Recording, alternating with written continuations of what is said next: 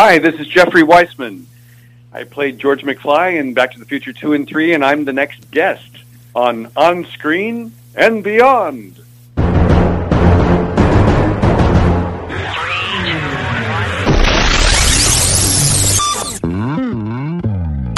On Screen and Beyond, an inside look into the entertainment world featuring interviews with people from the movie, TV, and music industry, news on upcoming TV and DVD releases, and the rumor mill.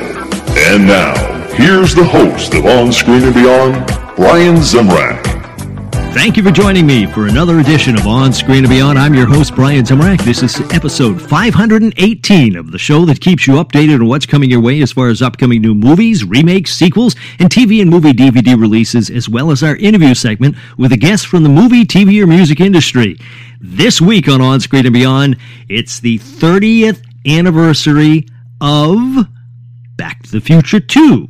And we have guest Jeffrey Weissman, who played George McFly in Back to the Future 2 and 3. And of course, like I said, it's the 30th anniversary of Back to the Future 2. So he's going to be telling us all kinds of things about the, sh- the movie and the things he was in besides Back to the Future and all sorts of inside stuff. So it's going to be a lot of fun.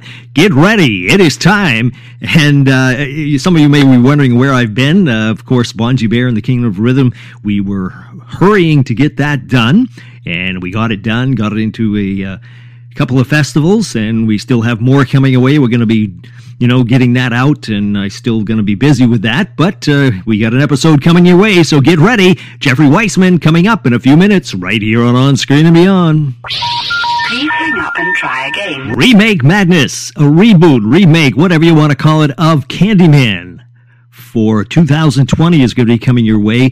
Tony Todd will be back in the movie, and of course, the original was back from 1992. November 15th, you can look for the remake of Charlie's Angels to swing into theaters, and the remake of The Grudge will arrive in theaters on January 3rd, 2020. Being in January, yeah it's not a good sign, but we'll see what happens. And upcoming new movies next. Get ready for it right here on On Screen and Beyond.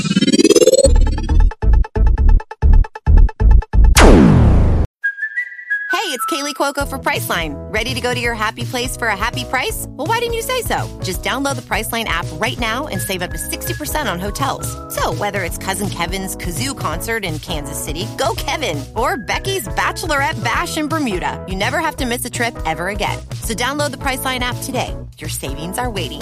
Go to your happy place for a happy price. Go to your happy price, Priceline.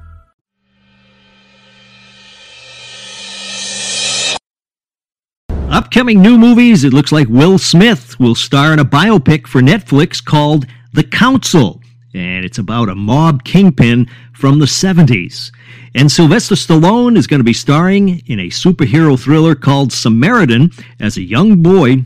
Not him as a young boy, but there will be a young boy that uh, sets out to find out if a mythical superhero who vanished 20 years ago is still alive chances are Sylvester's going to be the superhero.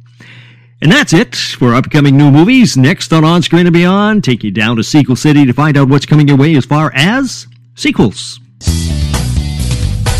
Sequel City, well, the executive producer of the TV show uh, the Bourne movies, you know, remember that? Uh, but the TV show guy is uh, saying that another Bourne film is in the works. We don't have too many details yet, but just wanted to let you know about that. We'll let you know as soon as we hear more.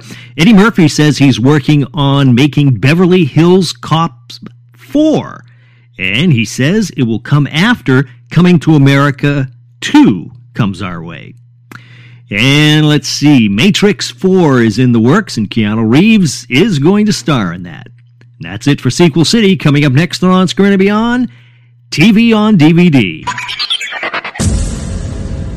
TV on DVD, well, a piece of TV history comes our way on October 8th. The short lived 1980s comeback attempt by Lucille Ball and Gale Gordon to TV arrives on Blu ray and uh, it's uh, going to be having five never before seen episodes in the series that uh, was called Life with Lucy. Now, uh, that, of course, like I say, they had been, Gale Gordon and Lucille Ball had done, of course, things back in the uh, 60s and uh, maybe the 70s too. I can't quite remember. But, anyways, um, so she tried to come back again in the 80s and it didn't quite make it, but we will be able to get to see that and the episodes that weren't shown on Life with Lucy, the complete series. And Deadwood, the movie, hits DVD and Blu ray on October 8th. And October 19th, look for Farscape, the complete series on Blu ray, as it arrives to celebrate its 20th anniversary. And that's it for TV on DVD. Next on On Screen and Beyond, movies on DVD.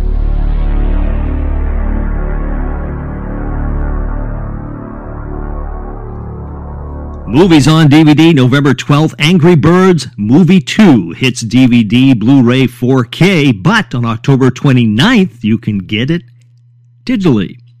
October 22nd, you can get the Daniel Craig collection of Bond films on 4K Ultra HD. And November 5th, Hobbs and Shaw will be landing on 4K Blu ray and DVD. And uh, before that, though, October 15th, you can get the early release on digital. That's it for movies on DVD. Next on On Screen and Beyond, TV and entertainment time. TV and entertainment time. Well, it looks like the spring of 2020 will debut the third Walking Dead series. Okay, so you got Walking Dead, Fear the Walking Dead, and then the new one coming in the spring of 2020. And TNT's Claws will end after season four in 2020. And Stranger Things, well, it's been renewed for a fourth season. That's not really a surprise. And that's it for TV and entertainment time. Next on On Screen and Beyond, it looks like Jeffrey Weissman is going to be joining us. He played George McFly on Back to the Future 2 and 3. And it's the 30th anniversary of Back to the Future 2, so uh, we're going to find out all kinds of stuff about that and about actor Jeffrey Weissman next, right here on On Screen and Beyond.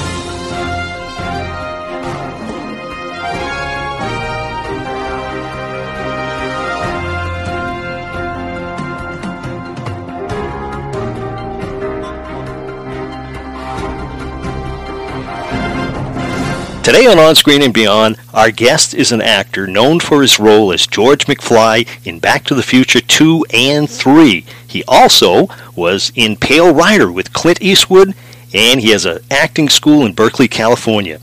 He will be at the Orinda Theater in Orinda, California on Thursday, October 10th at 7 p.m., celebrating the 30th anniversary of Back to the Future 2. It's Jeffrey Weissman. Jeffrey, welcome to On Screen and Beyond. Hi, Brian. It's great to be here. Jeffrey, can you believe that it's been 30 years? Uh, no. I, it's impossible. I, am not aging that fast. I'm, oh, I guess you know you, are there with me. We're all aging together. That's for sure.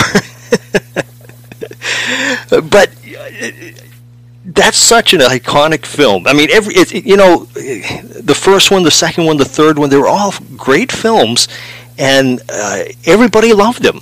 Uh, did you know going into that, taking over the role of George McFly, that you know a lot of times the second one is, eh, you know, it's not quite the same and everything, but people love this one. I, I knew that the film was uh, being talked about. Uh, the Canadian Hollywood Reporter was were reporting that you know everybody was already on board to reprise their roles and it having been the top grossing film of 85, uh, I knew that it wasn't going to be uh, a schlock job or a slap together type thing because of the quality of the, the folk that were part of the first film. Mm-hmm. Yeah. Now, did you? How did this come about that you you got that role? Uh, just lucky, I guess.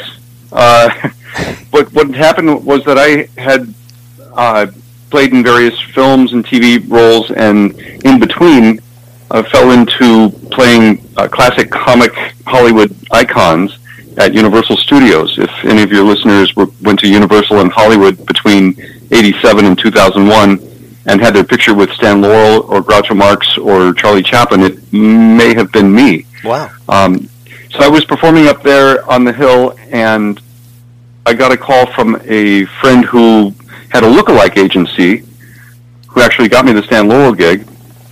uh, or opportunity, and he asked if I knew who Crispin Glover was, and I said absolutely. You know, I did a film with him at the American Film Institute the year before he got the first Back to the Future film, and I thought he was a great actor, and I thought he knocked it out of the park in, in Back to the Future One. And he uh, he said, "Well, do do you think you look like him?" And I said, "Not at all." Uh, are you the same height? Not really. He's a little taller than me. Uh, he said, "Well," and I, I said, "Was this for the sequel uh, to Back to the Future?" And he said, "Well, I'm not at liberty to say." I was like, "Uh huh. Get me in there. Let me let me uh, interview. Let's see what they need because uh, I actually needed to get my uh, Screen Actors Guild medical coverage at the time. My my ex-wife was having our second child, and I needed my medical uh, hours, as to her. And uh, so I, I got the interview with the assistant director, and then met with casting, and then I was going for makeup fittings and of the prosthetics uh, that made me resemble Crispin.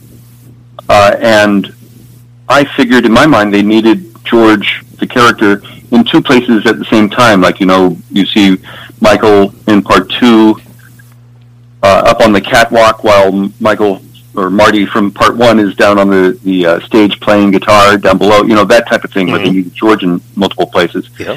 And uh, it was actually after the screen test uh, that my makeup man uh, told me that Crispin wasn't returning.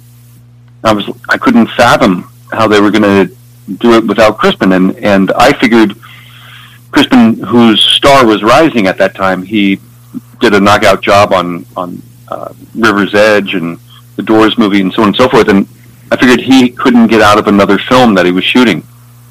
Um, so when news came to me that I was playing George, uh, I kind of was dumbstruck. I did not. Uh, how are they going to do this? Well, obviously, as history has shown, uh, playing age 17 George in in the 55 scenes that we had to remake from part one, they spliced uh, Crispin footage in with my work, knocking Biff out and kissing Lorraine on the dance floor, and a lot of the public still don't realize that that's not Crispin mostly in that in that film. And then as old George uh, hanging upside down in 2015, uh, it it was uh, it was very exciting, of course, for me to be on that set with such great talent. Um, the controversy, of course, with them making me up as Crispin lookalike uh, without his permission was a shock to me. I I didn't expect that the, that production didn't have his permission. So when he he sued, um, it was uh, you know a bit of a trial for for everyone involved in the production. Where everyone was deposed. And luckily, you know, that it settled before it went to court. He got his three quarters of a million dollars, and but he still kind of holds a bitter grudge, which is too bad. Yeah. And and the producer still is uh, upset with him and bitter. And I'm trying to encourage both sides to, you know, get it together for a reunion or do something fun for uh, Michael J. Fox's Parkinson's Research Foundation. Right. Yeah. Raise some money instead of being spiteful. Yeah. Yeah. Huh. So uh, you, you mentioned about being upside down. Uh, were you? Was it just for a few minutes, or was this? Uh, you know, Oh yeah, and- and did you pass I, out? I think you see, I think you see me upside down for all of a minute and a half. I have camera time, but uh, um, no, I was upside down for several weeks. wow. Yeah, the the track they had me on, old George came in. The track ran through the soundstage outside of the front door of the McFly 2015 home, and this is Jennifer and Marty's home. Uh, through the front door, through the living room, through the dining room, and into the kitchen, and uh, uh, and even uh, a special effect that wasn't used in the film, where I was in a bodysuit, uh, a body cast that my costume was on over, had a pipe going out of the back of it that went through the set, uh, so a teamster could spin me on cue when Lorraine pulls the pizza out of the hydrator, um, that four second pe- pepperoni pizza, Yeah. and says uh, she says, uh, George, rotate your axis for dinner, and I, I do a golf swing and do my best to Glover uh, laugh and go, okay, four. and uh, it's a very funny bit, but it didn't stay in the final cut. Uh, huh. Yeah. So that that's got to be the first time in your whole career. I mean, and and the probably the last time that you spent so much time upside down on a on a shoot. Uh, yes. Yeah, I've I've had some challenging shoots where I've been in ice cold water and uh, uh, up on top of mountaintops where it's ten below during a shoot. You know, I've I've been into uh, through some rough shoots, but uh, that was the you know, the first time uh, and hopefully the last time that I'm hung upside down for a couple of weeks. the glamour of Hollywood, right? Yeah, although you know, at one point, one of the crew came over and said, "I think all this t- torture was meant for Crispin." You know, the hanging upside down, because he caused a lot of trouble for production on the first film. Uh, so the stories go, and and you know, they they wanted to give it back to him, and I, w- I was a lucky actor who who stepped in the shoes. Jeez.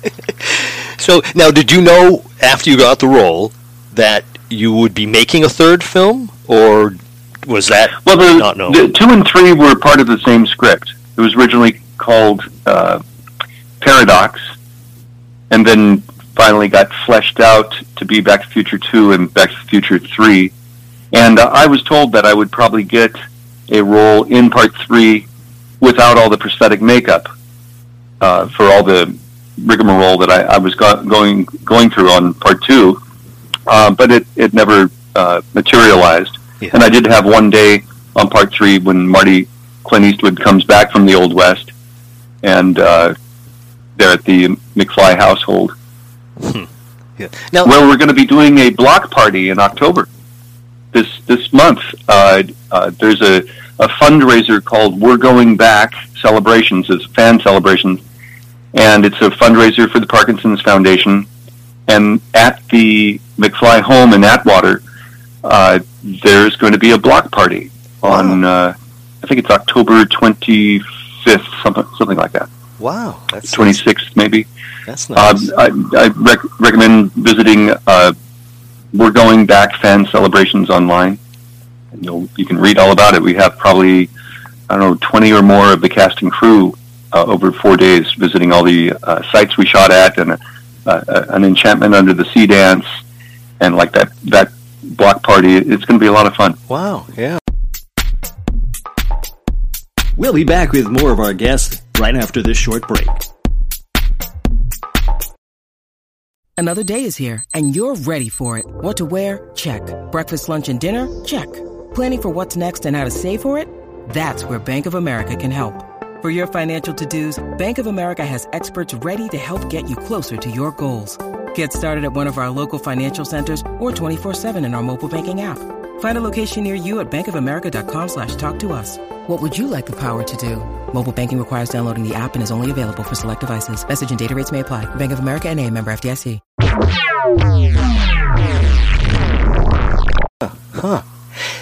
Now, you uh, here you are in Back to the Future uh, two, and Clint Eastwood comes or three comes into the picture on three, and uh, you actually worked with Clint Eastwood, right? Back in Yes, and I, ironically, I just did a celebration of Back to the Future Part Three up where they shot it in Sonora and Jamestown, up in the Sierra foothills, and one of the locals up there got his hands on the letter that production sent to Clint Eastwood asking for his permission to use his name in the film. Mhm. I just got a copy of that letter, which is ironic. Wow. Um, yes, I was very, very lucky when the first Back to the Future film was shooting. I was making Pale Rider with Clint outside of Ketchum, Sun Valley, Idaho.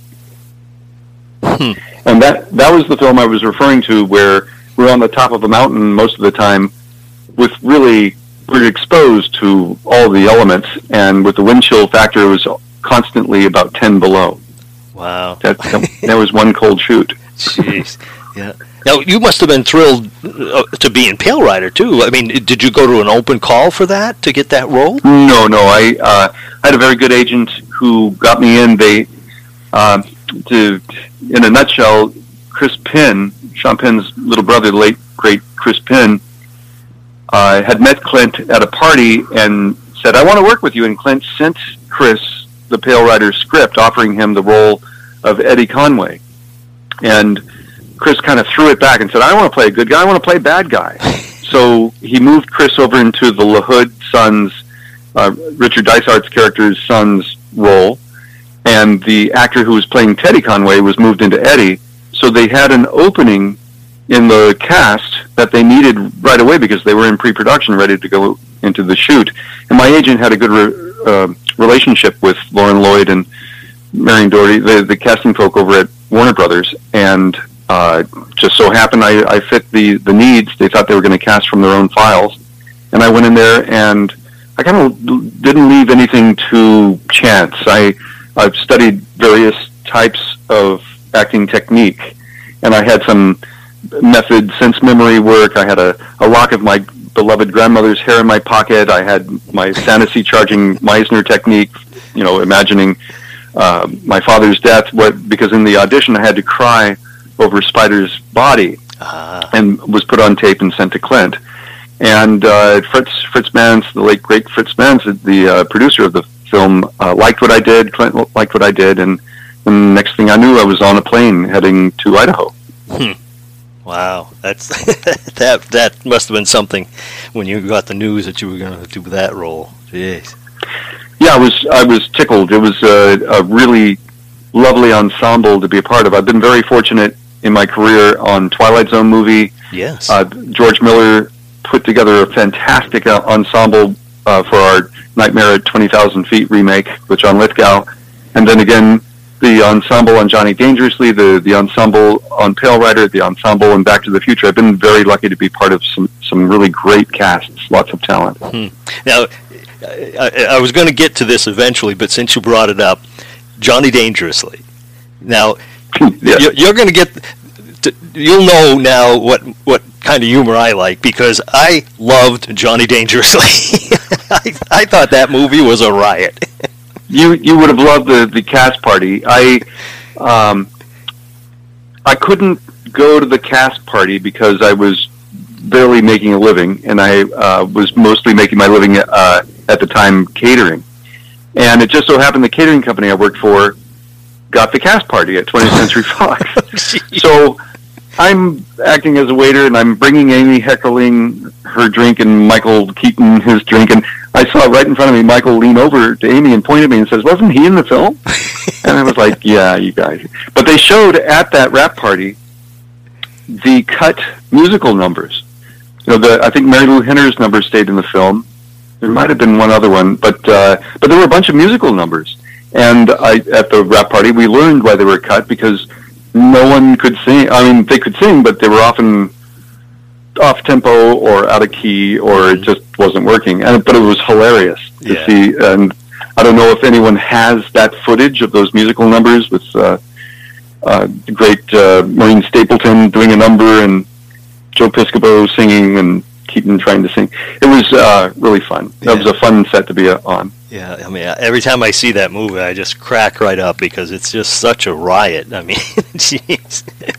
Now, uh, I wanted to jump back to what, what, as far as I know, was one of the couple of the first things you were in.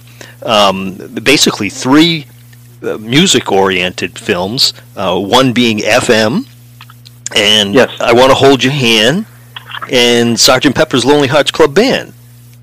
Yeah, I, I was just out of high school. My my parents did not want me to become an actor, and uh, I couldn't get it out of my system. I had to do it, and at that time, there was a company that if you paid them a fee, they would get you in these pretty much uh, crowd shots Mhm, in, yep. in different movies.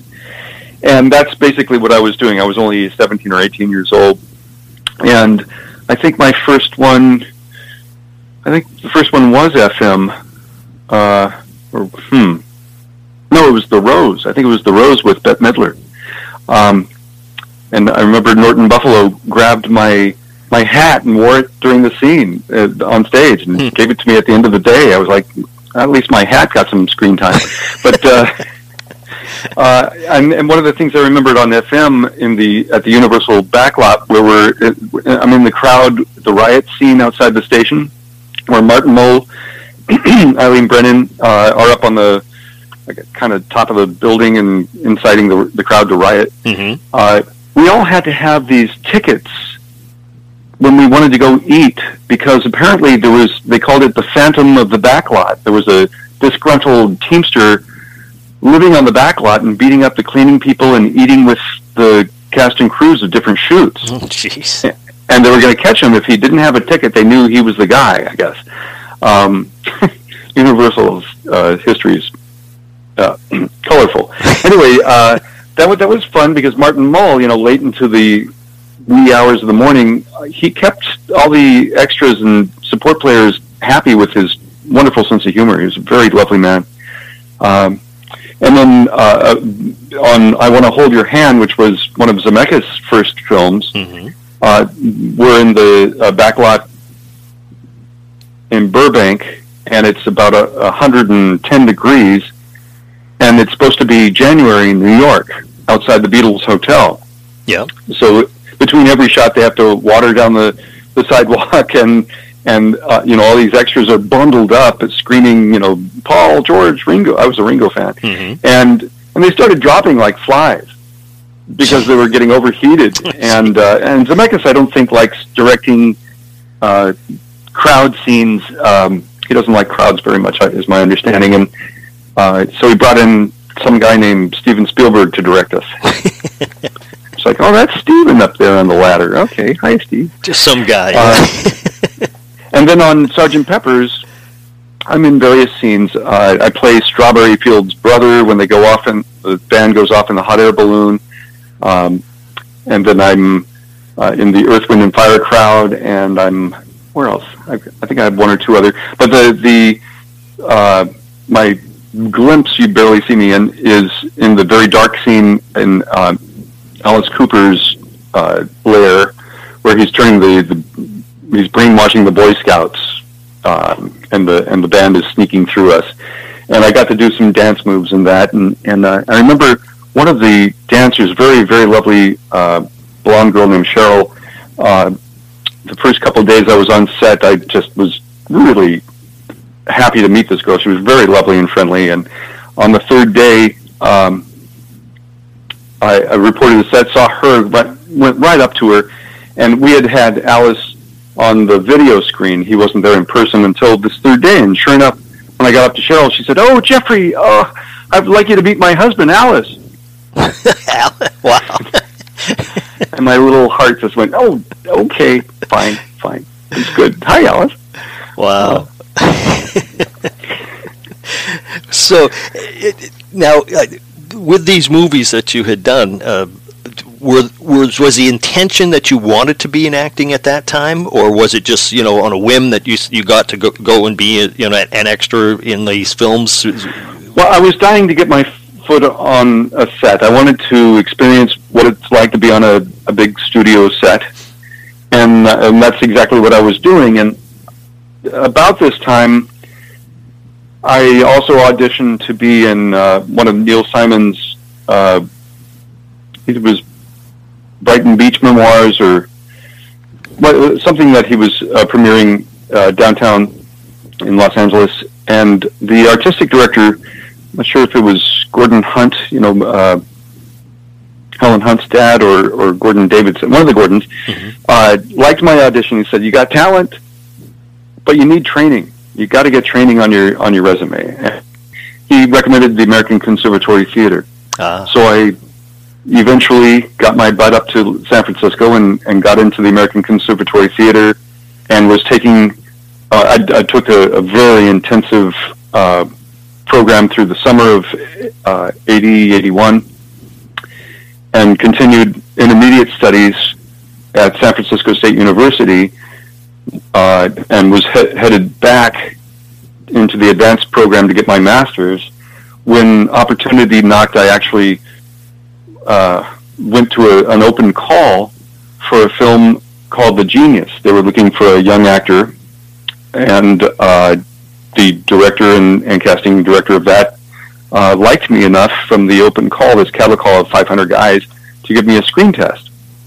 And uh, at that time, the, this film, The Genius, was uh, had attached uh, Warren Oates, and then Warren Oates passed.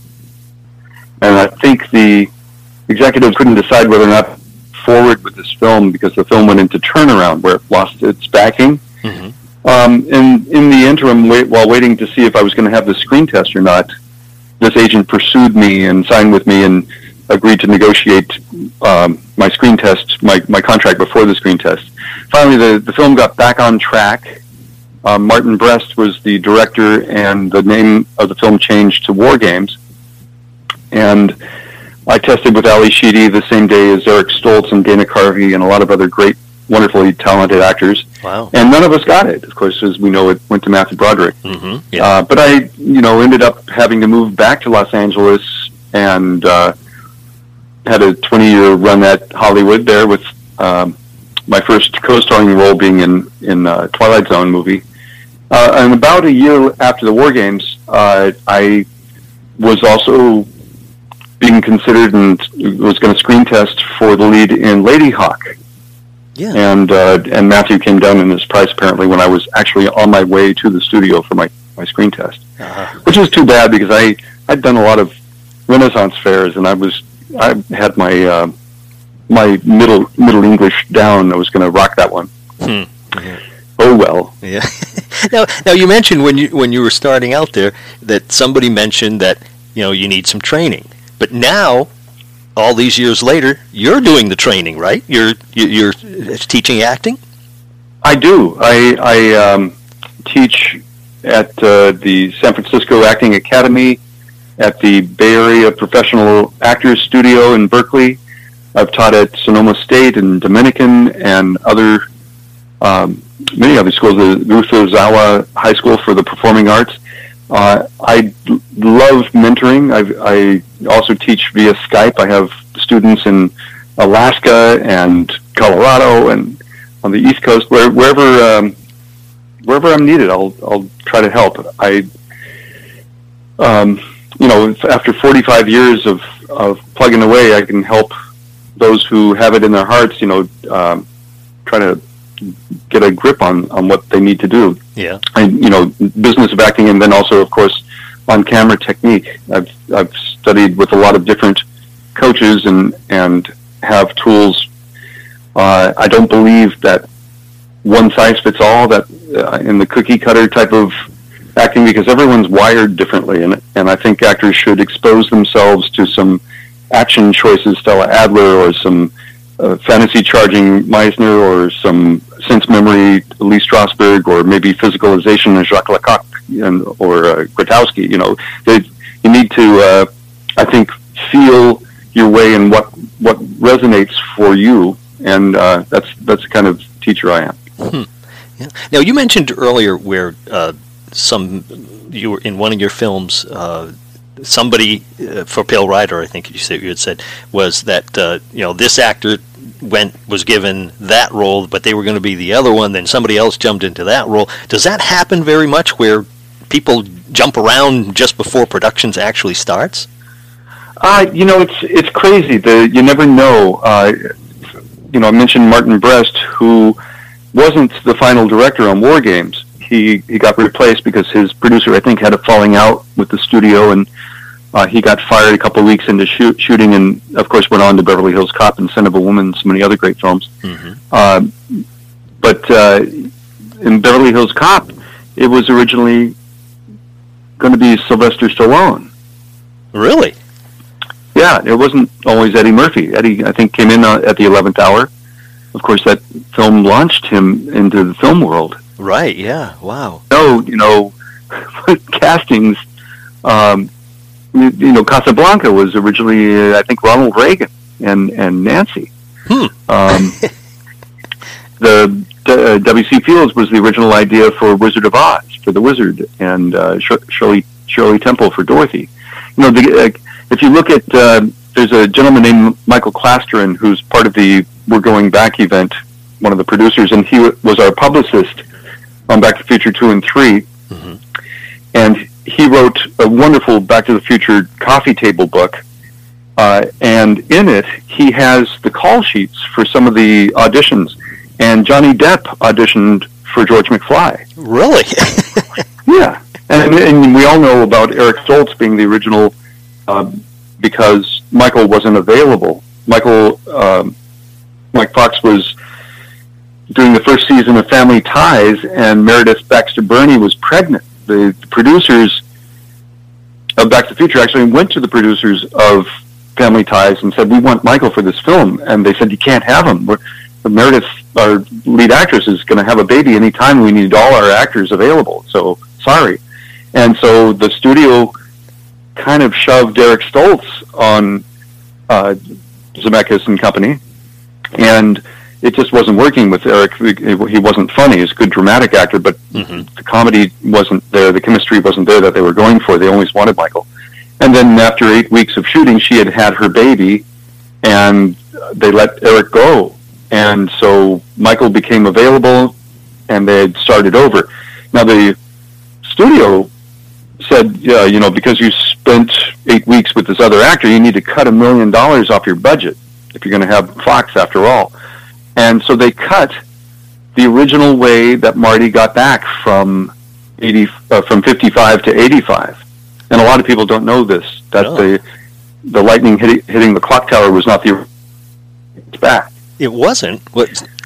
No, uh, I think they tribute to it in the last Indiana Jones film. Uh, Marty actually finds himself in Nevada at a an atomic test site, and if you remember the movie playing inside the movie at the theater was the Atomic Kid, in the Mickey Rooney film Okay. uh, they were tying it all in. The, Marty drives the DeLorean time machine, gets it up to 88 miles an hour just as the A bomb is being dropped to get the 121 gigawatts. And that's how he gets back to 85 in the original script, I believe. wow. Huh. That's cool. it's, it's always neat to hear the backstories that you know most of us don't know about. Wow. Well, it's it's your show is called Beyond, so That's right. Yeah, get, Yeah. Yeah. Now, uh, one more question about Back to the Future, um, uh, two um, and three. Of both of those films, what's your most memorable thing that you can remember from the film? What what struck you most about those films, or Uh, so many memories. Uh, I, you know, I, I actually liked part three a little bit better, a little bit more than part two. And, and when I tell people that, they're like, "What?" And I'm always asked, "What's your favorite of the trilogy?" And of course, my favorite is the first film. First film was just magnificent. Uh, part two is, even though I get the sixth billing in the title uh, card, um, you know, which is a thrill for me. Um, it was so frenetic; it was hard to keep up, and sometimes confusing. And the makeup didn't look right to me at times. And but uh, on set, I remember some really fun things. Uh, example: the day that Lorraine hydrates the pizza for everyone. Uh, the uh, Pizza Hut supplied the the cooks that were behind the set, and the soundstage smelled like pepperoni pizza all day long. In fact, it was like a 23 hour day or something, that was a very long day that Wow. I don't think anyone wanted to eat pizza for a month after that. uh, and, and none of the pizza was edible because they had to spray it with a shiny stuff that preserved the look Oh, for geez. camera. Uh, I, and my entrance when Old George 2015 comes in, when we were rehearsing, a, a lot of the, because Crispin didn't come back, I think a lot of the lines for George were uh, modified or either given to Michael or Lorraine uh, or Lea um, because they didn't know me very well. Uh, and so I sometimes had to fight to get my lines back, and sometimes I came up with things in rehearsal. Example that spin with the uh, the golf move, uh, and George laughed, "Ah, ah," and then outside the front door on a, my entrance, uh, because Michael as Marlene, my granddaughter, uh, is in these hot pants, these orange hot pants that they may have stuffed a little bit to give them a, a little bit of a butt. Um, my head was really butt level with him, yeah, her, with her, them. So is it proper now to say they, Right. them? I'm, I'm not sure how Marlene is identifying. Uh, so uh, I came up with because she had a bit of a pumpkin butt. I came up with the line, "How's Granddad's little pumpkin?" so there, I got to write something for the uh, for posterior. I mean, for, for uh, posterity. well, Jeffrey, this has been fascinating. You know, uh, you, have shared so many things with us, and and it, they're so fascinating to hear them. And uh, if uh, people are in the Orinda, California area on Thursday, October 10th at 7 p.m. Catch the film for the 30th anniversary. For free. For free, that's right. And Back to the Future too. And uh, you'll be there, and they'll get to meet you, and I'm sure they'll hear some stories too. And uh, yes, and I'll, I'll have some rare photos. Uh, you can get my signature on them uh, for a, a, minimal fee, mm-hmm. and uh, I always take a, a bit of whatever I, I bring in and give to the Michael's charity because it really is all about Michael. Yeah, yeah, and and one more thing about uh, your acting uh, in, uh, instructions that you do, your teaching. Uh, is there a place where people can go to to a website or something to get information? Yes, currently uh, the um, Bay Area Professional Actors Studio, uh, BayProAct.com or Bay Area Pro- Professional Actors studio.com. Uh, in fact, I'm in rehearsal for a show at the studio I teach at, uh, the Joe Orack Performance Studio. Uh, I'm doing a political drama uh, called Cat's Paw. When the show opens, uh, my character, uh, a low-level EPA bureaucrat, is in his 35th day of captivity. He's been kidnapped by a, an activist terrorist who's uh, fighting for clean water even though this was written in the mid 80s, it's a rather still timely piece. Hmm. Yeah. Uh, so Cat's Paw goes up the first two weeks of November in Berkeley, and uh, I, I, know tickets will be available on brown paper ticket, wow. brown paper tickets. Yeah. All right. Well, Jeffrey, this has been fun, and I really appreciate you taking the time to share with us. And uh, wish Thanks you for having me on, Brian. Good. All right. Thank you very much, and I look forward to seeing you in the future.